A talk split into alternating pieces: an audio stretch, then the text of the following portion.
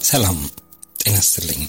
የተከበራችሁና የተወደዳችሁ የብሩክ ዶሴ ተከታታዮች እነሆ ዛሬ በመጨረሻው የቦሌ ጉዶች ትረካ ተገናኝተናል። ታስታውሱ እንደሆነ በመጨረሻው ክፍል አቁመን የነበርንበት ቦታ ማርቲ ስለ ቦሌ ጉዶች ልትተረክላት ከሄለና ጋር ጨዋታ ይዘው ነበረ። ታዲያ ዛሬም እንደተለመደው የዚህን ታሪክ ፍሰት እንዳለ ይዘን እየቀጠልን የመጨረሻውን ክፍል የነ ማርቲ መጨረሻ የነ ሄለን መጨረሻ ምን ሊሆን እንደሚችል ከታሪኩ ጋር እንድንከታተል ጋብዛችኋለሁ። መልካም ቆይታ እመኛለሁ።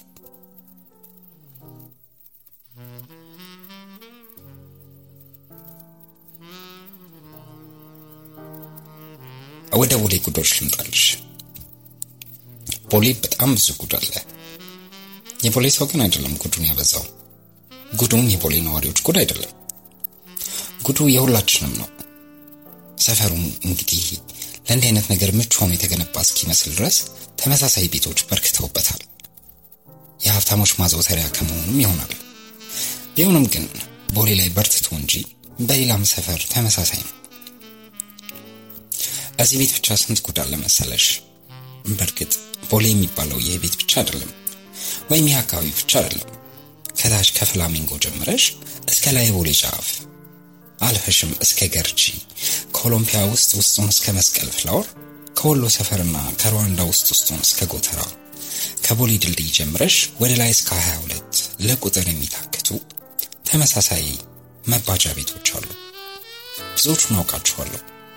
በውስኪ ቤትና በማሳጅ ቤት ሽፋን፣ በእንግዳ ማረፊያና በፔንሲዮንነት ሽፋን፣ በ normal ምግብ ቤት፣ በተራ ሆቴል፣ በሺሻ ቤት ወዘተ ተመስለው ይከፈቱና ይህን ተግባር ያከናውኑበታል። አስገራሚው ነገር ግን በዲፕሎማቶች የመኖሪያ ቤት ስም ወይም residence የሚል ፖስተር ተለጥፎ ሙሉ ቪላው ለዚህ ተግባር የዋለ ቤት በርክቶ መገኘት መቻሉ ነው። አዲስ አበባ ውስጥ የእንትን ሀገር አምባሳደር መኖሪያ ወይም chancery ወይም ምናምን በሚል ስም በራሳቸው ላይ ታፔላ ከተለጠፋቸው ቤቶች ውስጥ ብዙዎቹ የውሸት ናቸው። በደንብ ከሚታወቁት ኤምባሲዎችና የዲፕሎማቶች መኖሪያ ውጭ ያሉት አንዳንዶቹ ስውር የመባጃ ቤቶች ናቸው። መኪና እንደ ልቡ ይወጣል ይገባል። የሚያደነቁሩ ሙዚቃ ሳይኖር silent በሆነ ግቢ silent የሆኑ ቆነጃጅት ሴቶች ይኖራሉ። silent የሆኑ ባለስልጣናትና ባለሀብቶች silent የሆኑ bitch ኦችን በድተው ይሄዳሉ። ሴቶቹ የግል መኪና ያላቸው ፍጹም ዘመናዊ የሆኑ ሸሌዎች ናቸው። የጤና ምርመራ ወረቀትም አላቸው። ስለዚህ ያለ ኮንዶም ሁሉንም ቀዳዳዎች ተበርተው ዝንጥ ብለው ይኖራሉ። ያ ቁጥር አንድ ነው። እንዲህ አይነቱ የነሪታ ግቢ ደግሞ ቁጥር ሁለት የሚባለው ነው። ቁጥር ሶስት፣ ቁጥር አራት እየተባለ ይጠቀሳል። እንዳልኩሽም ነገርየው በስመ ቦሌ ሆኖ እንጂ በደፈን አዲስ አበባ ተለምዷል። ቦሌ ላይ ግን ተዘርዝሮ የማያልቅ ብዙ ጉድ አለ። ብዙ ጉደኛ የሆኑ ሰዎችም በየቤቱ ደንበኛ ናቸው። እንዲህ አይነት መባዣ ቤቶች ሊበረክቱ የቻሉበት ዋና ምክንያት የባለጌዎች ቁጥር በመጨመሩ ነው። የደንበኞች ቁጥር በየጊዜው እያሻቀበ በመምጣቱ ነው እንጂ የብዙዎቻችን ይህን ስራ መጀመር ፈልገንም አይደለም። ህዝቡን የሚያበላሸው ያ ነው። ከጥቂት ሰዎች በስተቀር ብዙ ህዝባችን ከዘመኑ አልፎ ልቅ የሆነ ብልግና ውስጥ ነው ያለው። ስለዚህ ቤቶችን ለማዘጋት መሞከር መፍትሄ ካለመሆኑም በላይ ትርጉመ ቢስ የሆነ እርምጃ ነው የሚሆነው። ለምሳሌ አንቺና ሬታ ብዙ ጊዜ በምትነጋገሩበት ይህንን ቤት በሚመለከት አንድ ነገር ልንገርሽ። የአንቺን ሀሳብ መሰረት አድርጌ እንዲሁ እንደ ቀልድ ሬታን እኛ እንዴ ባልገናል፣ ሌላውን ሰው ማባለግ ደግሞ የለብንም። ስለዚህ በእኛ ይብቃ ብለን ይህን ቤት እንዝጋ ብያት ነበር። ይህ የጅል ሀሳብ ነው ነበር ያለችኝ። ምክንያቱም ምክንያቷን ባጭሩ ስትነግረኝ ደግሞ ልክ መሆኗን አመንኩ። ይህ ቤት ሲዘጋ እነዚህ ሴቶች ሁሉ እኔን ጨምሮ ጎረቤት ካለው ቤት ሄደን እንቀጠራለን። ይህ ቤት ቢዘጋ የባለጌዎች ቁጥር ሊቀንስ አይችልም። እነሱም ወደ ጎረቤት ቤት ሄደው ይሸረሙጣሉ። ሁሉም ቤቶች ቢዘጉ እንኳን በደንበኞች ግፊት ሌሎች ቤቶች እንዳሸን ይፈላሉ። የተለከፈውን ቤት በመዝጋትና ስራ በመለወጥ የባለጌውን ቁጥር ልትቀንሸው አትችም የሚል ነበር ምላሿ። ይልቁንም ይህን አይነቱን ልቅ ወሲብ ጠልተው በየቡና ቤቱ ያሉ ባር ሌዲዎችን በግድና በብዙ ገንዘብ እየገፋፉ ወደዚህ ስራ ያመጧቸዋል። እንዲያውም ሁሉም ቡና ቤቶች በተመሳሳይ ስራ እንዲቀጥሉ ነው የሚያደርገው። ቡና ቤቶች የሚከፈቱት ገንዘብ ለመስራት እስከሆነ ድረስ የነበራቸውን አሰራር ለውጠው ወደዚህ ብዙ ገንዘብ ወደሚያስገኝ ስራ ፊታቸውን ማዞራቸው አይቀርም። ስራ ሁሉ ደንበኛ ተኮር ነው። ባጭሩ ያልገቡትን እንዲገቡ የማድረግ ስራ ነው የሚሆነው። ለውጥ ሊመጣ የሚችለው ስለ ችግሮቹ ህዝቡን በማስተማር ብቻ ነው አለችኝ። ትምህርት ሲባልም አንዳንድ መጠነኛ እውቀት ያላቸውን የጤና ባለሙያዎች አቅርቦ በማስተንተን ብቻ ሳይሆን ከባለሙያው ጋር እንደኛ አይነቶቹን አቅርቦ ከረዥም ዓመት ተሞክሯችን ጋር ተጣምሮ የሚሰጥ ትምህርት ነው ለውጥ ሊያመጣ የሚችለው ነበር ያለችኝ። ልክ አልኳት። ቦሌ ላይ ከሚኒስትር እስከ ሹፌር፣ ከአዛውንት እስከ ወጣት፣ ከተማሪ እስከ መምህር፣ ከሀብታም ልጅ እስከ አምባሳደር ልጅ አንድ የሚቀር የህብረተሰብ ክፍል ሳይኖር ለማለት በሚቻልበት ሁኔታ ሁሉም እየመጣ እንዳቅሙ ተጨማልቆ ነው የሚሄደው። በተለይ ዲያስፖራ የሚባሉት ወደ ሀገሪቱ የሚመጡት ለዚህ አይነቱ ተግባር ብቻ እስከሚመስል ድረስ በብዛት ይጎርፋሉ። መምጣቱን ይምጡ። መጥተው የሚጠይቁት የወሲብ አይነት ግን የብዙዎቹን ግራ የሚያጋባና ያልተለመደ በሴክስ ፊልሞች ላይ እንኳን ያልተካተተ አይነት ነው። ያሳዝናል አለችና አንገቷን በግርምት እያወዛወዘች ቆይታ ቀጠለች። ይህ ሁሉ ቢያሳዝነኝም ግን እጅግ በጣም የማዝንበት አንድ ነገር አለ ሄሉ። ምን?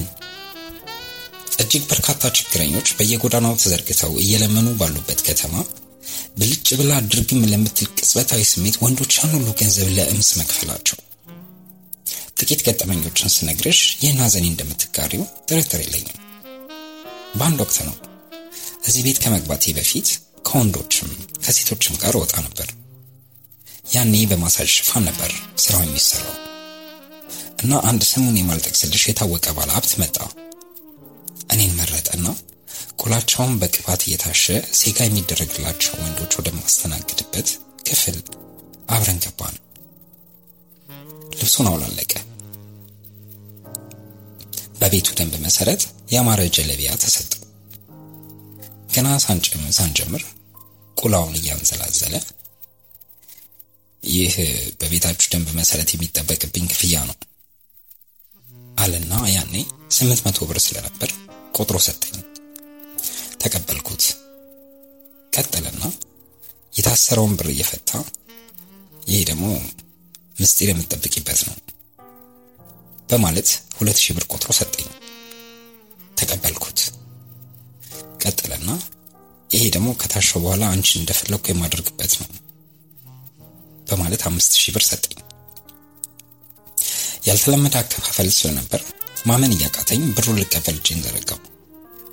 ምን ነው በቂ አይደለም አለኝ።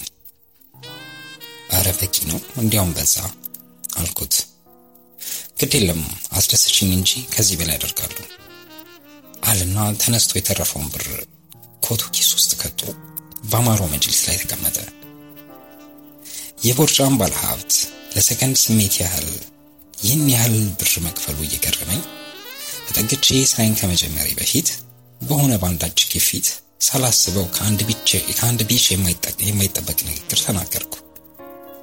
ይህ ሁሉ ገንዘብ ረሀብተኞች ባሉበት ሀገር ለእምስ ብዬ ከተናገርኩ በኋላ መልሼ ደንገጣልኩና ማለቴ ብዬ ፈገግ አልኩ። እንዳይቆጣ ፈርቼ ነበር ፈገግ ያልኩት። ሰውየው ቀልዶችን ጣል በማድረግ የሚታወቅ ነውና ሳይቆጣና አባባሌ ሳይገርመው ከት ብሎ ሳቀ። ሳቁን ሲጨርስ ስሚ ቆንጆ፣ ረሃብ የምግብ ብቻ ነው ያለች ማን ነው? እኛስ የምስ ረሃብ አይደለም እንዴ አክልፍልፎ የሚያመጣን? ከምግብ ረሃብና ከምስ ረሃብ የቱ የከፋ እንደሆነ ሳታውቂ ነው አሁን እዚህ የተገኘሽው? ለነገሩ ገና ጀማሪ መሆንሽን ያወቅኩት ብሩ በዛ ስትይ ነው። እናንተ እንኳን በዛ ልትሉ ሚሊዮን ቢሰጧችሁ እንኳን ጨምርበት እንጂ ነበር የምትሉት። ለማንኛውም ስለ ምግብ ረሀብተኞች ከሆነ የምታወሪኝ ቶሎ ቶሎ ሸቀል ሸቀል አድርጊና አንድ የችግረኞች መርጃ ማዕከል አቋቁመሽ እርጃቸው። ለአሁኑ ግን የኔን እምስ ረሃብ አለና በሳቅ እየፈረሰ ጎትቶ መጅሊሱ ላይ አስቀመጠኝ። እኔም አብሬው የሳቅኩ አጠገብ ሆኜ ስራዬን ቀጠልኩ። አንድ ዙር በሩቅ ምስራቅ የማሳጅ ቅባት ቁላውን እያሻው አስጨረስኩት። የሚገርምሽ ብዙዎች ወንዶች በዋናነት የሚገቡት ማሳጅ ለመደረግ ቢሆንም አይፈልጉትም። ምክንያቱም ቅባቱ ሰውነታቸው ላይ ሊቀር ስለሚችል ቤታቸው ሲሄዱ ሚስቶቻቸው እንዳይነቁ በሚል ነው። በእርግጥ በማሳጅ ቤት ከዛ በኋላ ከማሳጁ በኋላ መታጠብ ይኖራል። ለዚህም ተብሎ የተዘጋጀ መታጠቢያም አለ። ሆኖም ብዙዎች መታጠቡንም አይፈልጉትም። ወይ ፀጉራቸው ውሃ ይነካል፣ ወይ ደግሞ ሲታጠቡ መታጠባቸው የሚታወቅባቸው ሊሆን እንደሚችል ሰግተው ይተውታል። ስለዚህ ሁሉም ማለት ይቻላል ኮተታ ኮተቱን ትተው በፍጥነት ወደ ገደለው ነው የሚሉን። ከዚያ የመጀመሪያውን ዙር ካስጨረስኩት በኋላ በተነጋገርነው መሰረት እንደፈለገ እንዲሆን ተዘጋጀሁለት። እሱ ግን የፈለገው ሌላ ነገር ነበር። ለጉዳዩ እንግዳ ባልሆንም እኔ ላይ ግን ተከናውኖ አያውቅምና በመጠኑ ፈራው። ይህ ባለ ሀብት የፈለገውን የወሲብ አይነት ከዓመታት በፊት አንድ መጽሐፍ ላይ አንብቤው ነበር። አንድ ተድባብ ጥላሁን የተባለ ሰው የጻፈው መጽሐፍ ነበር።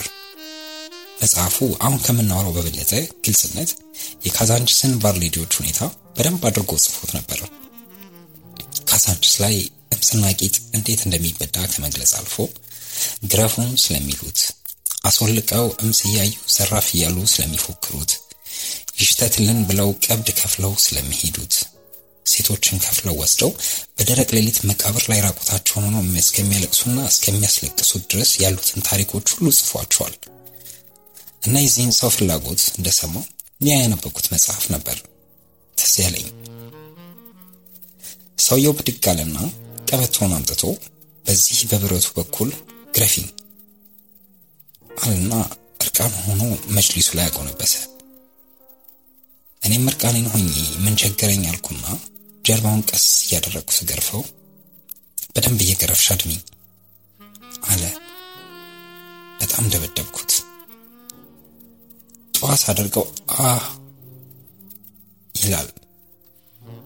ለሰላሳ ደቂቃ ያህል እንደደበደብኩትና መድማት እንደጀመረ ስሜቱን አረካ መሰለኝ። በሚሰቀጥጥ ድምፅ እያካሰተ ተንከባለለ። ክብልልልልል እያለ ከጮኸ በኋላ ስሜቱን አርክቶ ተንፍስ አለ። ወዲያውም ተረጋግቶ ተነሳና በጣም እያመሰገነ ወደፊት ደንበኞች እንደምንሆን እየነገረኝና አገራረፌን እንደወደደው እየገለጸ ተሰናብቶኝ ሄደ። ልብ በይ ጣቱ ላይ ቀለበት አለ። ባለትዳርና የልጆች አባት ነው። ታዋቂ ባለሀብትም ነው።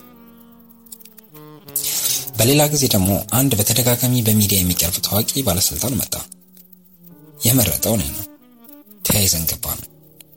የተለመደውን ክፍያና የሰዓት ገደባቸውን እርሹ። ዋናው ነገር ደግሞ ቃልሽን መጠበቅሽ ነው። ተስቶሽ እንደ ቀልድም ቢሆን ስሜ እንዳታነሽ አደራ አለና የታሰረችውን ድፍን አስር ሺህ ብር ሰጠኝ። ተቀበልኩት። ልብሱን አውላልቆ የቤቱን የደንብ ልብስ ለበሰና መጅሊሱ ላይ ጋደም አለ። ራቁትሽን ሁኚ አለኝ። ሆንኩለት። ወደ እኔ አንድ እግርሽን አንስተሽ ቆሚ አለኝ። ግድግዳውን ተደግፌ አንድ እግሬን በደንብ አነሳውና የመጅልሱ መደገፊያ ላይ አድርጌ ተዘጋጀው። ወደ እምሴ ጠጋ አለና በደስታ ፈክቶ ማሽተት ጀመረ። እንዲሁም እያነፈነፈ ለረዥም ደቂቃ ሲያሸት ቆየ። ያሸታል፣ ይተነፍሳል፣ ያቃስታል ይላል። አሁንም በጭኖቼ መሃል አልፎ ራቁቴን ወደ እምሴ አስጠግቶ ወደ ግራ፣ ወደ ቀኝ፣ ወደ ፊት፣ ወደ ኋላ እያለ በከንፈሮቹ እየዳበሰ በአፍንጫው እምሴን ቂጤን እያሸተተ ሲያቃስት ብዙ ቆየ። ግራ ተጋባው። ከዚያ ደግሞ ቀስ ብሎ እምሴን በምላሱ ነካካና ሳላስበው ቄንጥሬን በከንፈሮቹ አጣብቆ ይዞ ልክ እንደ ጡጦ ሳይለቅ መመጥመጥ ጀመረ። ከዚያ ደግሞ መመጥመጡን ትቶ ነክሶ ይዞ ብዙ ቆየ። ቄንጥሬን ነክሶ ይዞ ዙሪያ ገባውን እያሸተተ ቆየና ለቀቀኝ። ስልምልም ሲል አየው ነበር። thank you ብሎኝ አመስግኖኝ ወጣ። ይህም በጣም ካስገረሙኝ ገጠመኞች አንዱና የማይረሳኝ ነው። ሌላ ጊዜ ደግሞ አንድ ነጭ መጣ። የሆነ የአውሮፓ ሀገር ዲፕሎማት እንደሆነ የቤቱ ባለቤት ነግራኛለች። ይዞኝ ገባና በተመሳሳይ ሁኔታ አውላልቆ አንድ ሺህ ዶላር ቆጥሮ ሰጠኝ። ደነገጥኩ። ፈረንጅ ነው ያውም ዲፕሎማት forge ዶላር እንደማይሰጠኝ እየገመትኩ ተቀበልኩት። እኔ ደግሞ በዋናነት ሱስ ሆኖብኝ እንጂ ለገንዘቡ ብቻ አይደለም እና የምሰራው ባልተጠበቀ ሁኔታ ይሄ ሁሉ ገንዘብ ለእኔ ነው አልኩት በእንግሊዝኛ። አዎ ገንዘብ የማይገዛቸው የአበዳድ አይነቶች የሉም ብዬ ነው። ሂሳባችሁ 50 ዶላር መሆኑን አውቃለሁ። አንቺ ግን በጣም ቆንጆ ስለሆንሽ ብዙ ጊዜ እያየሁ ሳስብሽ ቆይቻለሁ። ማሳጅ ሳይሆን የምፈልገው ለሶስት ሰዓት የሚቆይ ሴክስ ነው አለኝ። በዚህ ገንዘብማ ሶስት ሰዓት ብቻ አይደለም ሰላሳ ቀን መብዳት ትችላለህ እያልኩ በውስጤ ይቻላል አልኩት። ተነሳና ጥቁር ቦርሳውን ከፍቶ የሆነ ትልቅ dildo ወይም artificial የፕላስቲክ ቁላ አወጣና ይህን ቂጥሽ ውስጥ አስገብተሽ እኔ ደግሞ እምስሽን እንበዳለሁ ተስማሚ ይሆናል። ተቀብዬ ጥቁር ቀለም ያለው ከለስላሳ ፕላስቲክ የተሰራ ቁላ ነው። እሺ አልኩት። ፈጥኖ አስፈላለቀኝና ገላዬን እያሻሸ ጥቂት ከሳመኝ በኋላ አስጎንብሶ dildo ን ቂጤ ውስጥ ከቶ በእጁ እየገፋ እያስወጣ ትንሽ ቆየ። ከዚያ dildo ውን ቂጤ ውስጥ በደንብ አስገብቶ ቁላውንም እምሴ ውስጥ ከቶ አዙሮ በዳኝ። እምሴን እየበዳ በ dildo ም ቂጤን እየበዳ ጥቂት ደቂቃዎች ቆይቶ ሳይጨርስ አቋረጠ። ከዛ dildo ቂጤ ውስጥ እንዳለ መብዳቱን አቁሞ ማልቀስ ጀመረ። እኔን አስጎንብሶ ጥቂት ካለቀሰ በኋላ ቂጤ ውስጥ ያለውን artificial ቁላ ምዝዝ አድርጎ አወጣና በኃይል ይገርፈኝ ጀመር። አልተቃወምኩትም። ግድግዳውን ተደግፌ ቂጤን እየተገረፍኩ ሳቃስት ቆየው። ከዚያ ደግሞ በፕላስቲክ ቁላ ያሰፋውን ቂጤን የራሱ ቁላ ከተተበትና መብዳቱን ቀጠለ። በየመሃሉም በፕላስቲክ ቁላ ሾጥ እያደረገ ይመታኛል። በዚህ አይነት ብዙ ከበዳኝ በኋላ ዲልዶውን በስር አሳልፎ መምሴ ውስጥ አስገባው። የፕላስቲኩን ቁላ ለእኔ ያስይዞ ራሴን በራሴ እንድበዳ አስጨበጠኝና ጌጤን ጭምቅ እያደረገ በደንብ በዳኝ። ቶሎ መጨረስ አልቻለምና በጣም አደከመኝ። ለአንድ ሰዓት ያህል ከትእዛዙ ሳልወጣ እንደፈለገ ሆንኩለት። እሱ ግን ሊጨርስ አልቻለም። መጨረሻ ላይ እሱን ደከመውና ቁላውን አውጥቶ ቆመ። እኔም ፕላስቲኩን አወጣሁትና ቀና ብዬ ሳየው እያለቀሰ ነው።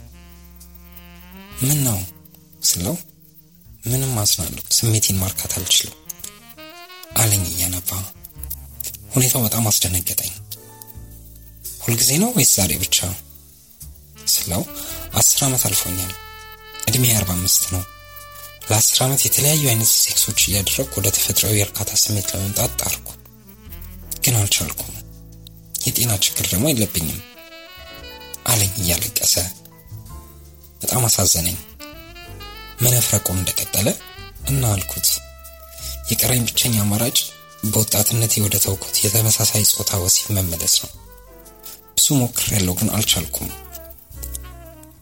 እንባውን እየጠራረገ የለባበሰና የእጅ ቦርሳውን አንግቶ አመስግኖ ተሰናበተኝ። ዲልዶውን ጥሎልኝ ነበር የወጣው። ዛሬ ድረስ እኔ ጋር አለ።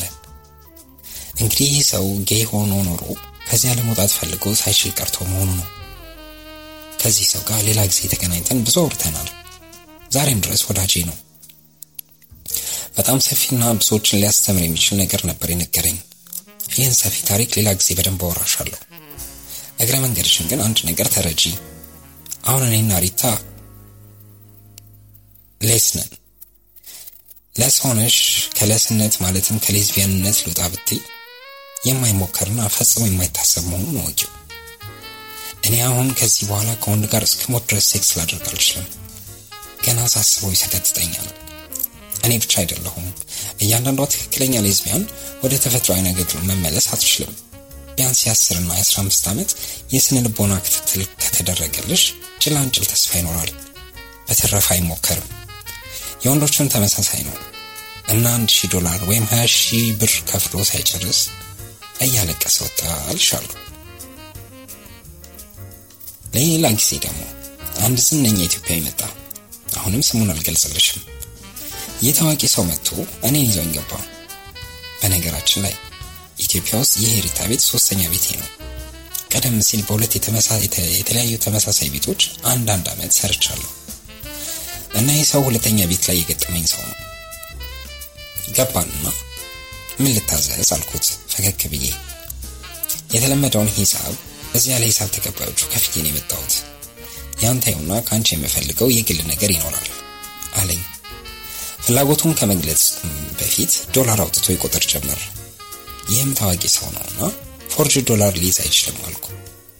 ስንት የሆነ አንተ ደግሞ በማለት በውስጤ እያሰብኩ ሳለ ይህ አምስት መቶ ዶላር ነው፣ አስር ሺህ ብር ማለት ነው። ይኸው ሲለኝ ተቀበልኩት። ልብ በይ ክፍያው ስምንት መቶ ብር ነው። ወጣ ያለ ሴክስ ከፈለጉ maximum ሁለት ሺህ ብር ነበር። ድንቅ ያለኝ አምስት መቶ ዶላሬን ተቀበልኩ። ገንዘቡን ከሰጠኝ በኋላ ፈጥኖ ሄደና አንግቶት ከነበረው ቦርሳ ውስጥ ላፕቶፑን አውጥቶ የጥቁሮች የሴክስ ፊልም ከፈተ።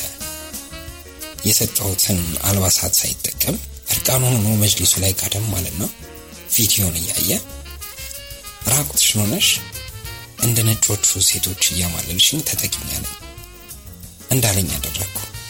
ልብሴን አውልቄ በዝግታ ፒኬኔን እያሳየው በቄንጥ ወደ እሱ ተጠጋሁ። የሚያምር ሰውነት አለሽ ባክሽ፣ ከዚያ ላይ ቆንጆ ይገርማል አለና ጎትቶ ከጎኑ አጋደመኝ። ከዚያ ፊልሙን እያየ አንገቴን እየሳመ ቆላውን ሲያሻሽ ቆየና ቀና ብሎም ተመለከተኝ። ከዚያ ፊልሙን እያየ አንገቴን እየሳመ ቆላውን ሲያሻሽ ቆየና ብብቴን አሞሌ ጨው እንደተሰጣት ላም አጥብቆ ይልሰው ጀመር። ይህን አይነት አላላስ ለመጀመሪያ ጊዜ ማየቴ ነው። እጅን ከፍ አድርጎ እየተንሰፈሰፈ ብብቴን ይልሰዋል። ብብቴን በየጊዜው ስለምላጭ ጸጉር የለም፣ መጥፎ ጠረንም አይኖርም። የፈለገ ቢሆን ግን እንዴት እየገረመኝ ተላስኩ። እስኪደክመው ድረስ ጥርግርግርግ እያደረገ ይልሳል።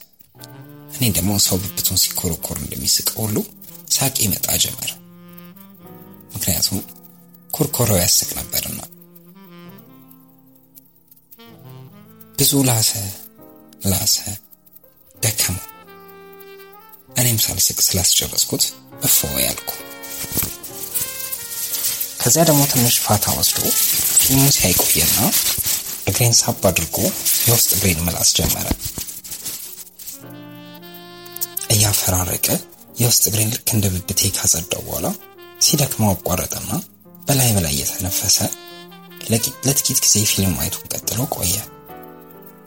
ከዚያ ቆላይን አቁምልኝ ሲል አንሾካሾከ። እሺ ያልኩና በእጆች እያሻሸው ላቆምኩለት ሞከርኩ። ይህን ያህል ልሶኝ ቆላው ግን አልቆመም። ላቆምለት ብዙ ጣርኩ፣ ግን አልሆነም። እሱም እንደማይሆን ሲያውቅ ብድግ አለና ተንበርከኪና እጆችሽን ወደ ታች አድርገሽ ከብብትሽ ጋር ጥብቅ አድርጊው አለኝ። እንዳለኝ አደረግኩ። ከኋላ በኩል ሆኖ በቀኝ እጅ በኩል ያለውን ብብቴ በቆላው ጥሶ ለመግባት ሲሞክር አቃተው። ትንሽ ለቀቅ አለኝ። ከፈት አደረግኩለት። ለፈስፈስ ያለችው ቆላውን በእጁ ገፍቶ በጡንቻዬና በብብቴ መካከል አስገብቶ መብዳት ጀመረ። አሁንም የሚኮረኩረኝ እየመሰለኝ ሳቄ መጣ። እንደገና ፍኝ ያስቀረሁት።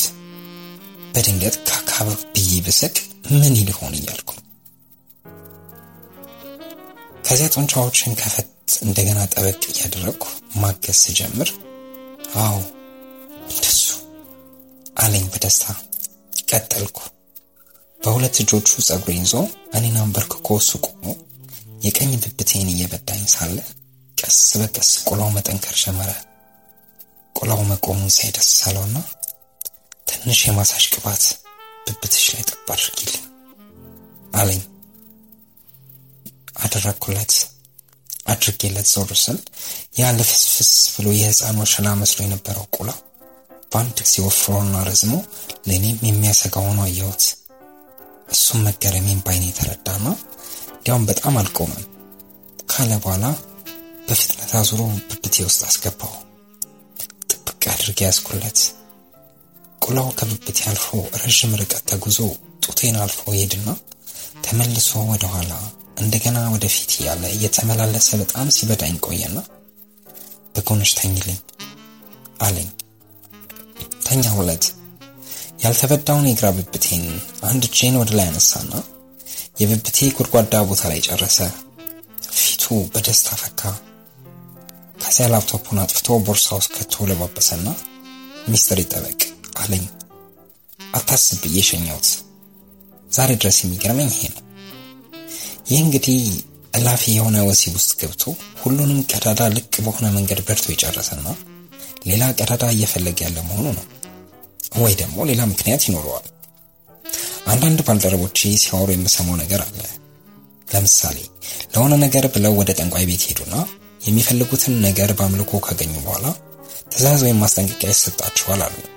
ይህ ከተደረገልህ በኋላ ግን እስከ መጨረሻው ወተት አትጠጣም ወይም እንትን እርምህ ነው የሚሉት አይነት ትእዛዝ አለ አሉ እና ምናልባት አንዳች ነገር ተደርጎለት እምስ ከበዳህ አለቀልህ አይነት warning ሆኖበት ይሆናል። ብቻ ብብቴን በድቶ አስር ሺህ ብር ከፍሎ ሄደ። ቦሌ ላይ ተወርቶ የማያልቅ በጣም ብዙ ጉድ ሌላ ጊዜ ደግሞ እንዲሁ አንድ ወሳኝ ሰው የተባለ የሀገራችን ጎልማሳ መጣና ይዞኝ ገባ። እንዲህ አይነት መላው ሕዝብ የሚያውቃቸው ሰዎች የተለየና ብዙ የሆነ ገንዘብ የሚከፍሉበት ምክንያት ለተለየ የወሲብ አይነት ብቻ አይደለም። እንደነገርኩሽ በዋናነት እላፊ የሚከፍሉት ሚስጥራቸው እንዲጠበቅ ነው እና ከዚህ ወሳኝ ዜጋ ጋር ገባን። በጣም በጣም የቸኮለ ከመሆኑ የተነሳ እንዲሁ ስታዩ ያስታውቃል። ፈጥኖ ላለቀና እርቃኑን ሆኖ ቆሞ የታሰረ አስር ሺህ ብር ሰጠኝ። ተቀበልኩ። ቶሎ አውላልቂና ራቁትሽ ሆነሽ ነይ አለኝ። ቁጣው እያስደነገጠኝ በፍጥነት አውላልቄ ሄድኩ። ወለሉ ላይ ተንበርክኪ አለኝ። ተንበረከኩ። ሲናገር በቁጣ ነው። በቴሌቪዥን ሲታይ ግን ቅልስልስ ነው። ቀና ብለሽ ነይ አለኝ። ቀና ብዬ ማየት ጀመርኩ። ቁላውን አሸታ አሸታ አድርጎ አቆመና ትንሽ ቅባት ሲለኝ ሰጠሁት። በፍጥነትና በጩኸት ነበር የሚያዘኝ። ቁላው ላይ ጠብ አድርጎ ሴጋ እየመታ አሁን የምልሽን ጮክ እያልሽ ትያለሽ አለና ቁላውን ወደፊት ያነጣጥሮ ብስብስ ነኝ በይ አለኝ። ብስብስ ነኝ ጭምልቅ ባሉ ስድቦች ራስሽን እየሰደብሽ ቶሎ ቶሎ በይ አለኝ። ይህን አይነት ማይቼ አላውቅምና ግራ ተጋብቼም ቢሆን ጀመርኩት። ፋታ የሚሰጠኝ አልሆነም። ጨምላቃ ነኝ በይ፣ ጨምላቃ ነኝ። ቀጥይ፣ ብስብስ ነኝ በይ፣ ብስብስ ነኝ። ጨምላቃ ነኝ፣ ጨምላቃ፣ ሸርሙጣ ነኝ፣ ሸርሙጣ ነኝ። ቀጥይ፣ ቶሎ ቶሎ። ብስብስ ነኝ፣ ሸርሙጣ ነኝ፣ ጨምላቃ ነኝ፣ ባለጌ፣ ጥንብ ነኝ፣ ሸርሙጣ ነኝ፣ ሸሌ ነኝ፣ በክት ነኝ እያልኩ የቻልኳቸውን የመጡልኝን ስድቦች ሁሉ ራሴ ላይ እያዘነብኩ ቀጠልኩ። እሱም በላይ በላይ የምለውን ያዘኛል። እኔም እላለሁ የማረባ ከንቱ ነኝ፣ የማረባ ከንቱ ነኝ ቤ እያለ ያዘኛል። የማረባ ከንቱ ነኝ፣ ሸርሙጣ ሸፋዳ ነኝ፣ ብስብስ ነኝ። እኔንን ስል እሱ ያንን ሲል ቆየንና ከብዙ አስቀያሚ ስልቦች በኋላ ትንፋሹ እየጋለ እየሞቀ ቁላው እየተመዘዘ ሄደ። እያቃሰተ በፍጥነት ሲጋ ይመታል። እኔ ጭምቅ ያሉ ቃላቶችን በላይ በላይ ለማቋረጥ እላለሁ። በመጨረሻ ብስብስ፣ ሸርሙጣ፣ ግማታ እያለ በአንድ እጁ ግራና ቀኝ በጥፊ መታኝና በረጅሙ ጮሆ ፊቴ ላይ ረጨ። አይኔን ሳይቀር ነበር በስመር በስፐርም ያጠበው። ኡፍ አለና ተገላገል። ከዚያ ቶሎ ጥራርጊልኛ አይኔ ቆንጆ አለኝ በትህትና። ፊቴን ታጥቤ የእሱንም ቁላ ጠራረኩለትና አፍጥጬ ማየት ጀመርኩ። ምነው አስከፋሽ እኔ ቆንጆ ይቅርታ አለኝ። እንዲያ እየደነፋ ራሴን ሲሰድበኝ የነበረ ሰው በአንዴ ከሰይጣንነቱ መለስ ብሎ በጣም ትሁትና አይን አፋር ሆኖ በሙሉ አይን እንኳን እኔን ለማየት ከብዶ ታቀረቀረ። አይ ችግር የለውም ስለው ያው በቃ ምናምን ንግግሩን ሳይጨርስ አመስግኖኝ ወጣ። ይህ ሰው በዛ ከተባለ ሶስት ደቂቃ ብቻ ነበር የቆየው።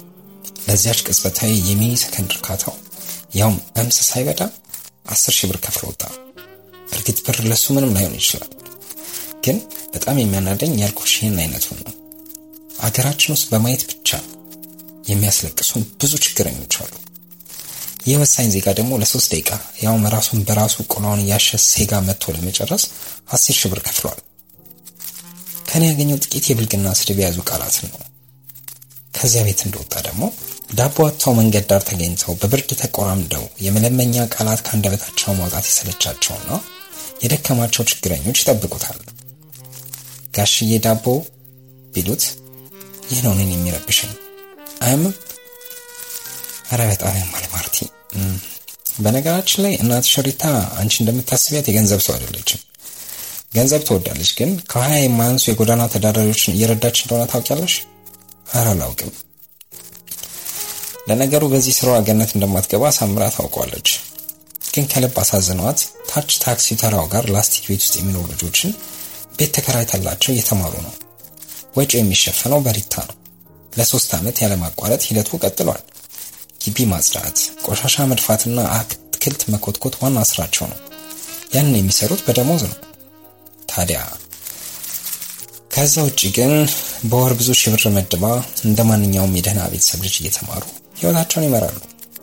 ይህ አይነቱ ስራ መስራት የነበረበት ግን አሁን በጠቃቀስኩልሽ ትልልቅ በሚባሉና ባለሀብትና ባለስልጣናት አማካኝነት ነበር።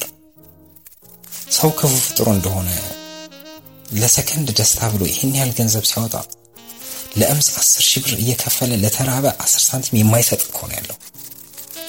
እንዲህ እያሉ የባህል ተቆርቋሪ የመሰሉ ከባባድ ደንበኞች ናቸው የነበሩን አሁንም ድረስ ያሉ እና ሄድዬ በጣም የማስታውሳቸውንና የማይረሱኝን ጥቂት ገጠመኞች እንደ ምሳሌ ነገርኩሽ እንጂ የቦሌ ጉዶች ተተርከው የሚያልቁ አይደሉም። በተረፈ ይሄ መጥተው እምስ በርተው ቁላቸው በቅባት ታሽቶላቸው ረጭተው ቂጥ በርተው አስጠብተው ልሰው ምናምን ያለኛም ሆነ ያልነሱ ተራ የሆነ ነገር ነው። ከዚያ ያለፈ አስቀያሚነት የተላበሱ የወሲብ አይነቶች ውስጥ የገባን ብዙዎች ነው። ምን ልበልሽ፣ ምን ተብሎ ሊገለጽ ይችላል? ከባድ ነው አለችና እግሮቿን አነባብራ ደገፋለች። ሪታና ማርታ ከምሳ በኋላ በነበሩት ሰዓታት በየተራ ይህን ሁሉ ጉድ አወሩ። የሪታን ታሪክ በቡና የማርታን ትረካ በሶስት ቢራ ነበር ያወራረድኩት። የማርታ ትረካ ሲያበቃ ፀሐይ እየጠለቀች ነበር። እኔም እንደ ብያለሁ። ከሁለቱ የሰማሁት ታሪክ ከአእምሮዬ በላይ የሆነ ሄዷል። በተለይ የሪታና የማርታ የሌዝቢያንነት ጉዳይ፣ ፍቅረኛሞች መሆናቸው ተረበሽኩ በጣም። ይህ ሌዝቢያን የሚሉት ነገር በተለያዩ የወሲብ ፊልሞች ላይ አይቼዋለሁ። ቢሆንም ለፊልም ብቻ የሚሆንና በነጮች ብቻ ተግባራዊ የሚደረግ ይመስለኝ ነበር። ነገር ግን በአበሻ ሴቶች ያውም በገዛ እናቴ ላይ ተግባራዊ ሆኖ ሳይ ማመን አቅቶኝ ነበር። ግን ሆነ። ማርታ ትረካዋን አቋርጣ ዝም ብላለች። እኔም የሰማሁትን ታሪክ በውስጤ እያብላላሁ ትክዝ ብዬ ቆየው። ከቆይታ በኋላ አዝናለሁ ማርቲ፣ በጣም ደከመኝ፣ ራሴንም አዞረኝ። አረፍ ማለት ሳይኖርብኝ አይቀርም አልኩና ተነሳው። ተነስቼ ማርቲ ስል ጠራኋት። አቤት አለች። ለምን እንደጠራኋት አላውቅም። ላጽናናት፣ አይዞሽ ልላት፣ ላመሰግናት አልገባኝም። አይዞሽ አይዞሽ ሄሉ፣ ከባባድ ታሪኮች እንደሆኑ አውቃለሁ፣ ግን ቀለል አድርገሽ ይሉ ካለማወቅ ማወቅ የተሻለ ስለሆነ ባልሰማሁት ኖሮ ብለሽ እንዳትጸጸች። የምንነግርሽም ሆነ የምናደርገው ነገር ሆነ ብለን እንደሆነ አስቢ አለችና ፈገግ አለች። እኔም በግድ ፈገግ አልኩላትና በዝግታ እየተራመድኩ ተለየኋት። በግቢ ውስጥ የእናቴ ብቻ መኖሪያ የሆነ ብቸኛ ክፍል አለና እዚያ ገብቼ ጋደም ዝብርቅርቅ አለብኝ። ይህን ከማየትና ከመስማት እንዲሁም ከማድረግ አለመፈጠር የተሻለ ነው እያልኩ እያሰብኩ ጋደም አልኩ። እናቴም ሰው ላስተዋውቅሽ፣ ስራውን እዩ፣ ገለምሌ እያለች ሳታስቸግረኝ ተዋትተኛ ስትል ሰማኋት። ይህን ያለችው ማርታ እራት እንድበላ በሚል ልትቀሰቅሰኝ በመጣች ጊዜ ነበር። እኔም አላሰኘኝም፣ ሳልወጣ ቀረሁ። እንቅልፍ የወሰደኝ ግን እኩለ ሌሊት ላይ ነበር። ከዚያ በኋላ ባሉት ተከታታይ ቀናት ግን ያለ ሪታ ጫና በራሴ ፍላጎት ስራውን አየሁት። መስተንግዶ ውስጥ ባልገባም ሂሳብ ቦታ ላይ ሆኜ ጥቂት ቀናት ሰራሁ። ወጣ ገባ እያልኩም የቤቱ ደንበኞች የተባሉትን ወፋፍራም ወፋፍራም ወንድኞችን ቃኘዋቸው። አዲስ ሴት ሲያዩ ሁሉም ምራቃቸው እንደሚወጡ ገና በመጀመሪያው ቀን ነበር የተረዳሁት። በጥቂት ቀናት ውስጥም በእናቴ በኩል እኔን ለማግኘት የሚፎካከሩና የዕለት ሽማግሌ ብለው እነ ማርታን እየላኩ ያስቸገሩ ብዙ ቦርጫም ባለሀብት ሸርሙጦችን ቆጠርኩ። እናቴ ግን ከልቧ ኮስተር ብላ ልጄ ናት፣ በርትታ እየተማረች ነው፣ ረፍት ስለሆነች ልታየኝ መጥታ እንጂ እንዲህ ያለ ነገር የተዘጋጀች አይደለችም እያለች በመናገር ተስፋ አስቆረጠቻቸው። በሶስት ቀን ውስጥ ወደ ሀያ የሚጠጉ ትልልቅ የተባሉ ባለሀብትና ባለስልጣናትን ለመተዋወቅ በቃሁ። ለትውውቅ ስጨብጣቸው ግን እነሱ ትኩረታቸው ሌላ ላይ ነበር። በየመሃሉ ደግሞ ማርቲ ብቅ ትልና ያ አየሽ የእንትን አምባሳደር ነው፣ እዚህ ጋ ያለው ደግሞ የእንትን ሚኒስትር ዴኤታ፣ ያኛው ቀዩ የእንትን ፋብሪካ ባለቤት፣ ያኛው የእንትን ህንፃ ባለቤት፣ ይሄ ከጎናቸው ደግሞ ያለው ደግሞ የእንትን ፋብሪካ ባለቤት ነበር። አሁን ግን እያለች ታሳየኛለች። ጉዳየው የቤቱ ሴቶች ፋታ አጥተው እየተመላለሱ ሲበዱና ጥቂት ጠጥተው በመኪና ሲወጡ ወደዛኛው ፔንሲዮን ሲሄዱ እዚህ የሚበዱት ከመበዳታቸው በፊት ሲተሻሹ፣ ሲሳሳሙ፣ አንዷ ስትወጣ ሌላዋ ስትተካ፣ አንዱ ሲወጣ ሌላው ሲገባ ቤቱን ከስር ከስር ለማጽዳት ጽዳተኞች ፋታ እስኪያጡ ድረስ ቤቱ busy ሆኖ ነበር ያየሁት። ጭራሽ ምሽት ላይ ግቢያችን ውስጥ የማይውሉ ነገር ግን እየተደወለላቸው የሚጠሩ በርካታ አዳዲስ ቆነጃጅቶችን አየሁ። ማርቲ call እየተደወለላቸው የሚጠሩ በርካታ የአዳዲስ ቆነጃጅቶችን አየሁ። call girl ይባላሉ። በስልክ ተጠርተው እየመጡ የሚበዱ ናቸው እያለች አንድ ባንድ አስተዋወቀችኝ። የወሲብ ንግድ የሚባለው ምን እንደሆነና እንዴት እንደሚገለጽ በደንብ ተረዳሁ። እምስ ይህን ያህል ዋጋ ያለው ሸቀጥ መሆኑን እያየሁ ተደነቅኩ። ሽርሙጥና የባለ ሀብትንና የባለስልጣናትን ዕድሜ ያረዝማል የተባለ ይመስል ጉድ አየሁ። ሙሉ እስኪ ታዘው እንደተጀመረ ይተዋል። ይወጣሉ፣ ይገባሉ፣ ይባዳሉ። ማርታ እንኳን ብቻዋን በአንድ ምሽት ከሶስት ወይም ከአራት ሴቶች ጋር ተያይዛ ስትገባ አይቻታለሁ። ሁለት ቆንጆ ቆንጆ ወጣት ሴቶች አጅበዋት ሲገቡ አይቻት በግርምት አልትጫያቸው ነበር። በተከታዩ ቀን ደግሞ ጭርጭስ ያለች ሀበሻ ሴት፣ እንደገና ፈረንጅ፣ ቀጥሎ ጥቁር አፍሪካዊ እናቶች፣ እንደገና አንድ ጎልማሳና አንዲት ወጣት የማርታን ወገብ አቅፈው።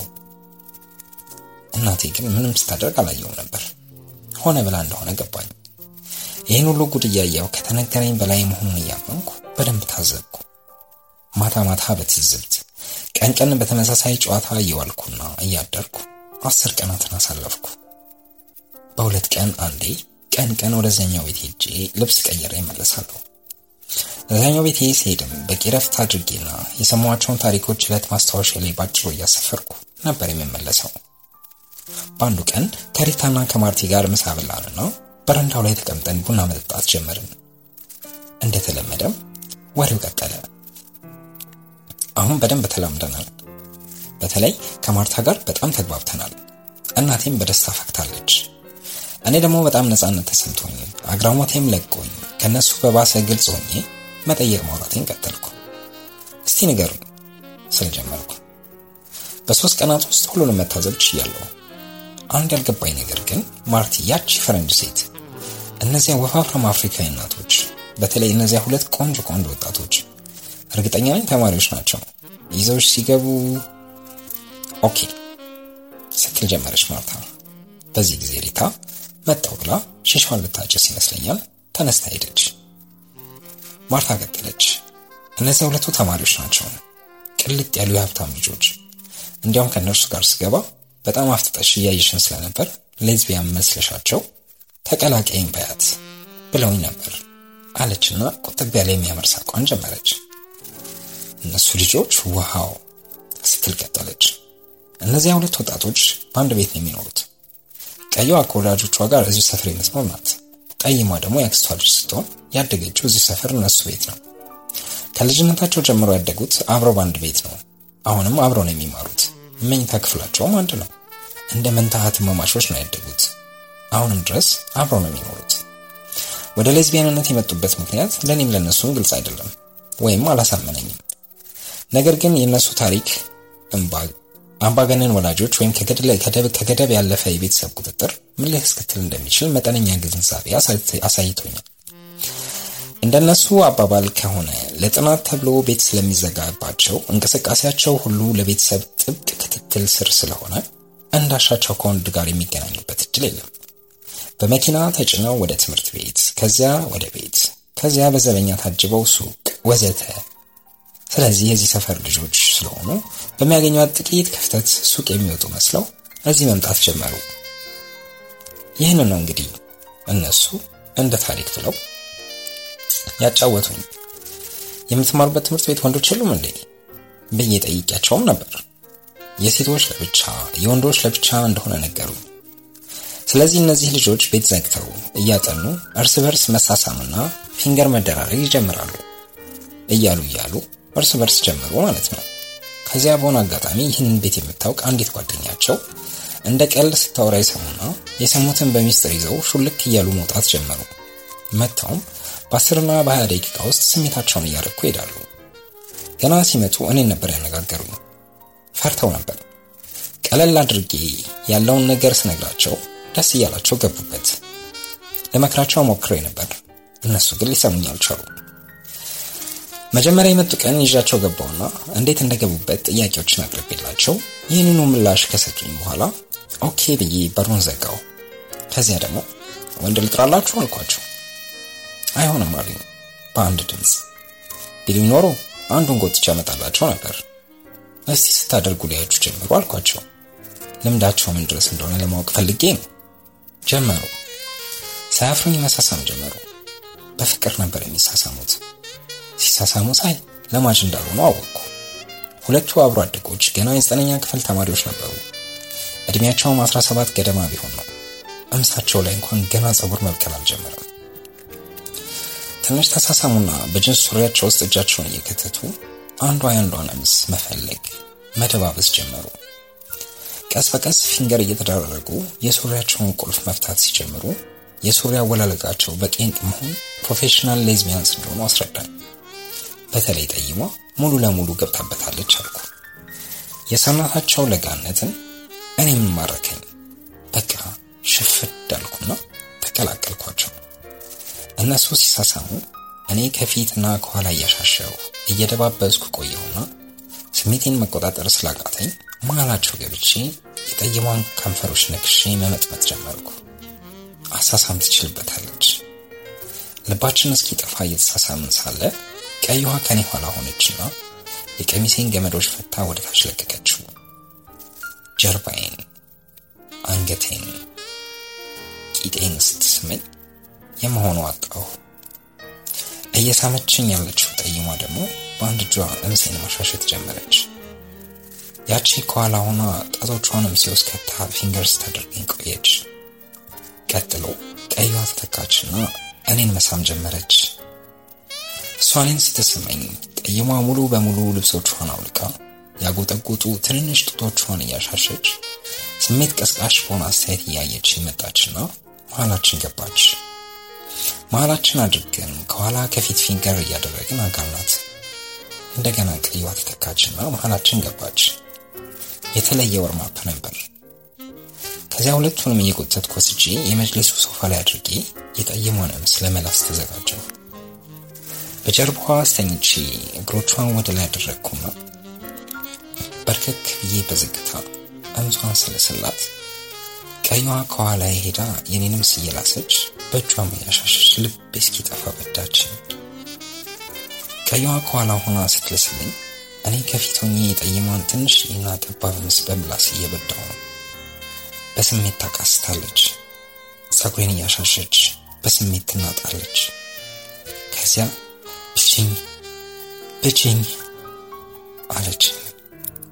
እምሷ በጣም ጠባብ ስለሆነ በሁለት ጣቴ ስበዳት ቆየው። አንድ ዞር አስጨርሻት ቀና ስል ያችኛዋ ተተካችና ጭንቅላቴን ወደ እምሷ እየገፋች በኃይል አስላሰችኝ። ጠይሟ አጠገባችን ሆና ራሷን ፊንገር ማድረግ ቀጠለች። የቀይዋ እምስ ምንም አይነት ጸጉር የሌለውና ለ lick የሚመች ነበር። በደንብ እየላስኩ በምላሴ ያስጨረስኳት። እኔንም ፊትና ኋላ በደንብ እየላሱ አስረጩኝ። ከዚያ አሁን ቁላ አሉ። መካከለኛ dildo አመጣሁና ሁለቱንም አስጎንብሼ በየተራ artificial ቁላውን በኃይል እያስገባው በድቻ አስረጨኋቸው። ደስ ብሏቸው ሄዱ። ሁለት ሺህ ብር ነበር የከፈሉት። ከዚያ በኋላ የሆነች ክፍተት ሲያገኙ ሮጠው እኔ ጋ ሌሎቹ ያየሻቸው ለተመሳሳይ የ lesbian sex የሚመጡ ናቸው። ጥቁሮችም፣ ነጮችም፣ አሮጊት፣ ጎልማሳ፣ ሁሉም በዚህ አይነት ወሲብ ስሜታቸውን ለማርካት ይመጣሉ። ሁሉም እንዳመጣጡ እናስተናግዳለን። በጣም ብዙ ሌዝቢያን ሀበሾች አሉ፣ በተለይ ቦሌ ላይ እያለች ጥቂት እንደተረከችልኝ አይና ፋሯ ቤቲ መጣች። ቤቲ ስትመጣ ማርታ ተነሳችና ሺሻ ወደሚጨስበት ክፍል ሄደች። ቤቲ የመጣችው እኔ ወደ ተቀመጥኩበት አይደለም፣ እንደ ልማዷ ዛፉ ስር ካለው ሳር ላይ ጋደም ብላ ለማንበብ ነው። ድምቅ ባለ ሳቅ የታጀበ የምልክት ሰምላምታ አቅርባልኝ ጠቅልላ የመጣቻትን ትንሽዬ ምንጣፍ ዘረጋችና ማንበቧን ቀጠለች። እኔም ብቻዬን ተቀምጬ በሁኔታዋ እየተገረምኩ አይኖቼን ለሷ ጆሮዎቼን ለስለስ ብሎ ለሚደመጠው ሙዚቃ ሰጥቼ ቆየው። ምሽት ላይ ደመቅ፣ ቀን ላይ ለስለስ ብለው ተደጋግመው ከሚደመጡት የቤቱ ሙዚቃዎች ውስጥ የአንዱ እንግሊዛዊ ዜማ እየተደመጠ ነው። ዜማው የኤሊ ጎልዲንግ ነው። This is your song ይሰኛል። ይህ ዘፈን ቀደም ብሎ በኤልተን ጆን ተዘፍኖ ነበር። በኋላ ግን ኤሊ ጎልዲንግ አሻሽላ ዘፍኗለች። ኤልተን ጆን gay መሆኑ ይታወቃል። ከወንድ ባሉ ሁለት ልጆችን ወልዶ እያሳደገ ነው። ሶስተኛም ደግሞ አልመሰለኝ። ዓለማችን እዚህ ድረስ በሽቅጣለች። ከቆይታ በኋላ ማርቲ ተመልሳ መጣችና አጠገቤ ተቀመጠች። እንዳይደብርሽ ብዬ ነው ቶሎ የሚመጣልሽ አለች። ከተመስጦ ወጥቼ አመሰግናለሁ ማርቲ ያልኳትና ስለ አይን አፋሯ ቤት አንስቼ ጥያቄ ቀጠልኩ።